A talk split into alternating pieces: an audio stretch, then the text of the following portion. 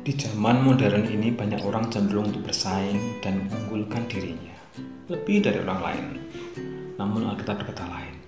Jangan kita menonjolkan diri, namun milikilah kesatuan hati sebagai satu tubuh Kristus.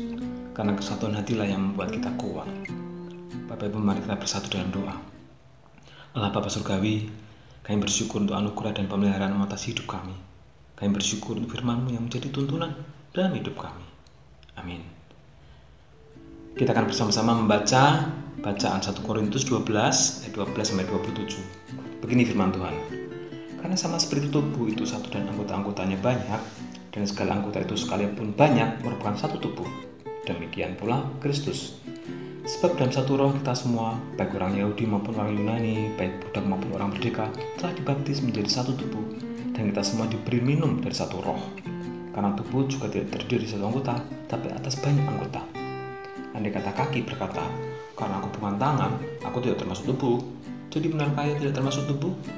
Dan andai kata telinga berkata, karena aku bukan mata, aku tidak termasuk tubuh.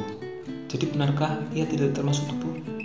Andai kata tubuh seluruhnya adalah mata, di manakah pendengaran? Andai kata seluruhnya adalah telinga, di manakah penciuman? Tetapi Allah telah memberikan kepada anggota masing-masing secara khusus suatu tempat pada tubuh seperti yang dihendakinya. Andai kata semuanya adalah satu anggota, di manakah tubuh? Memang ada banyak anggota, tetapi hanya satu tubuh.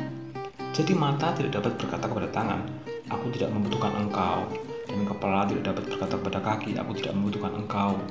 Malah justru anggota tubuh yang nampaknya paling lemah, yang paling dibutuhkan. Dan kepada anggota-anggota tubuh yang menurut pemandangan kita kurang terhormat, kita berikan penghormatan khusus dan terhadap anggota-anggota kita yang tidak elok, kita berikan perhatian khusus. Hal itu tidak dibutuhkan oleh anggota-anggota kita yang elok. Allah memang telah menyusun tubuh kita begitu rupa, sehingga kepada anggota-anggota yang tidak mulia diberikan penghormatan khusus, supaya jangan terjadi perpecahan dalam tubuh, tetapi supaya anggota-anggota yang berbeda itu saling memperhatikan. Karena itu, jika satu anggota menderita, semua anggota turut menderita. Jika satu anggota dihormati, semua anggota turut bersuka cita. Kamu semua adalah tubuh Kristus, dan kamu masing-masing adalah anggotanya. Bapak Ibu kasih, ada beberapa nats yang akan kita renungkan bersama. Pertama adalah ayat 17. Andai kata tubuh seluruhnya adalah mata, di manakah pendengaran? Andai kata seluruhnya adalah telinga, di manakah penciuman? Ayat ini mengajak kita untuk semakin mengenali fungsi organ dan relasi organ. Yang pertama kita akan merenungkan fungsi organ. Dari ayat ini, mari kita coba bayangkan ya, tubuh itu semuanya mata atau semuanya telinga. Hmm, gimana ya? Pasti akan uh, aneh sekali ya dan menjadi makhluk yang mengerikan. Karena saya suka goes, ayat ini membuat saya jadi teringat sepeda saya. Saya bayangkan kalau sepeda saya itu pedal semuanya. Tentunya sepeda itu tidak bisa membawa saya ke mana-mana. Atau roda deh, benda yang bisa menggelinding dan membawa kita berpindah tapi kalau sepeda itu roda semuanya, tanpa gear, tanpa rantai, pedal, dan lain-lain, juga tidak bisa membuat saya berpindah. Dari ayat ini juga, saya jadi terbayang pada sebuah ibadah onsite di gereja. Saya membayangkan semua pelayan ibadah itu asyur. Pasti selain aneh, ibadah kita kepada Tuhan juga tidak bisa memenuhi tujuannya. Untuk itu, dalam ibadah ada banyak tim yang terlibat. Bahkan dalam masing-masing tim pun ada beberapa personel yang terlibat tim usher, tim lektor, tim musik, kan kantoria, tim multimedia dan streaming, tim dekor, tim liturgi, majelis, dan tentunya hamba Tuhan yang menyampaikan firman Allah. Semuanya menjadi satu kesatuan utuh untuk kita beribadah, menyembah kepada Allah, dan mendengarkan firman Tuhan. Kembali membahas fungsi organ. Di antara banyak tubuh, anggota tubuh, itu pasti ada perbedaan, yaitu perbedaan keadaan, perbedaan bentuk, kegunaan, dan juga perbedaan tempat.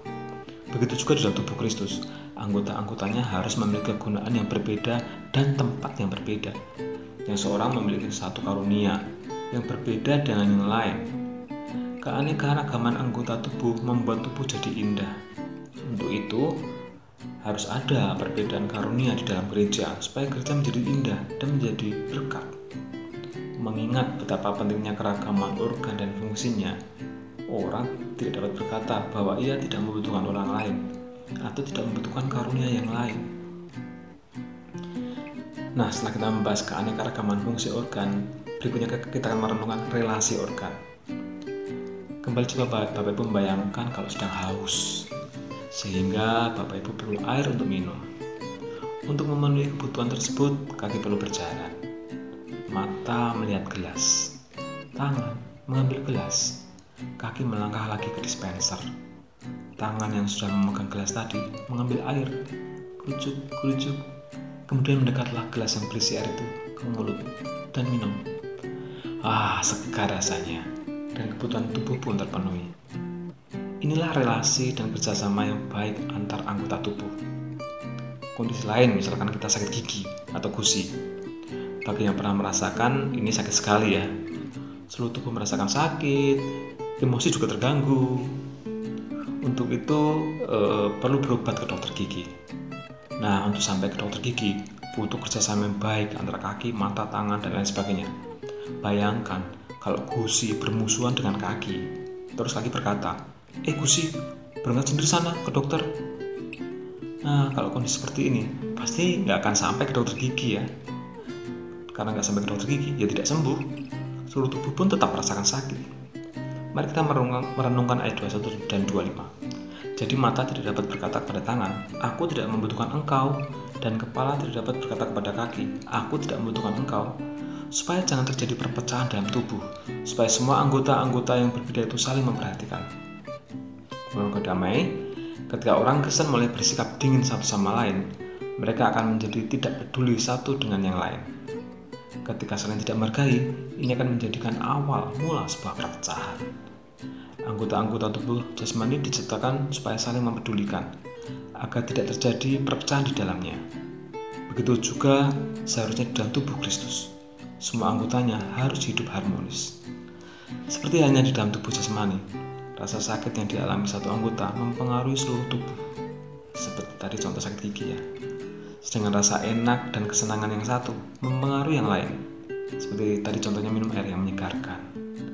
Keluarga damai tidak boleh ada perpecahan di dalam tubuh Kristus. Dalam setiap anggota harus bersatu karib dengan ikatan kasih. Dari dua poin inilah fungsi dan relasi yang menjadi dasar tema sama hari ini. Kesatuan hatilah yang membuat kita kuat. Mari kita memanfaatkan karunia-karunia khusus yang telah Kristus anugerahkan atas kita dan mari bekerjasama dengan baik. Sebagai penutup, mari kita baca ayat 13 Sebab dalam satu roh kita semua, baik orang Yahudi maupun orang Yunani, baik Buddha maupun orang merdeka, telah dibaptis menjadi satu tubuh. Dan kita semua diberi minum dari satu roh.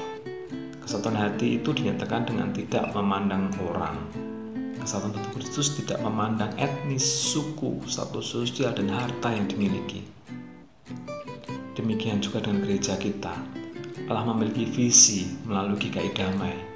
Untuk memenuhi visi Allah tersebut, mari kita sehati mari kita saling menghargai dan saling mengasihi. Bagaimana caranya? Pertama, tentunya menghargai pelayanan rekan-rekan sepelayanan kita. Kedua, mari kita mengucapkan kata-kata yang mengapresiasi, yang meningkatkan nilai dari rekan sepelayanan kita. Ketiga, teruslah kita belajar rendah hati.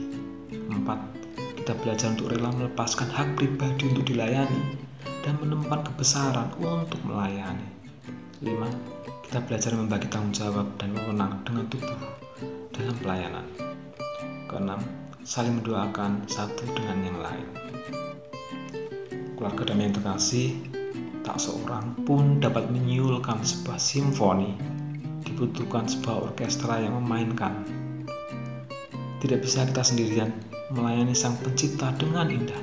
Hanya kerjasama dan kesatuan hatilah bentuk pelayanan terbaik bagi Tuhan. Kita datang bukanlah untuk saling bersaing, melainkan untuk saling melengkapi. Mari kita berdoa. Tuhan yang baik, tolong kami menjalankan panggilan kami sebagai anggota tubuh Kristus yang sehati dan saling melengkapi. Ajar kami menggunakan karunia kami. Mampukan kami bekerjasama dengan orang lain yang berbeda karunia. Dan curahkan roh kudusmu atas kami semuanya dan bagi kami untuk tetap setia memuliakan namamu. Haleluya. Amin.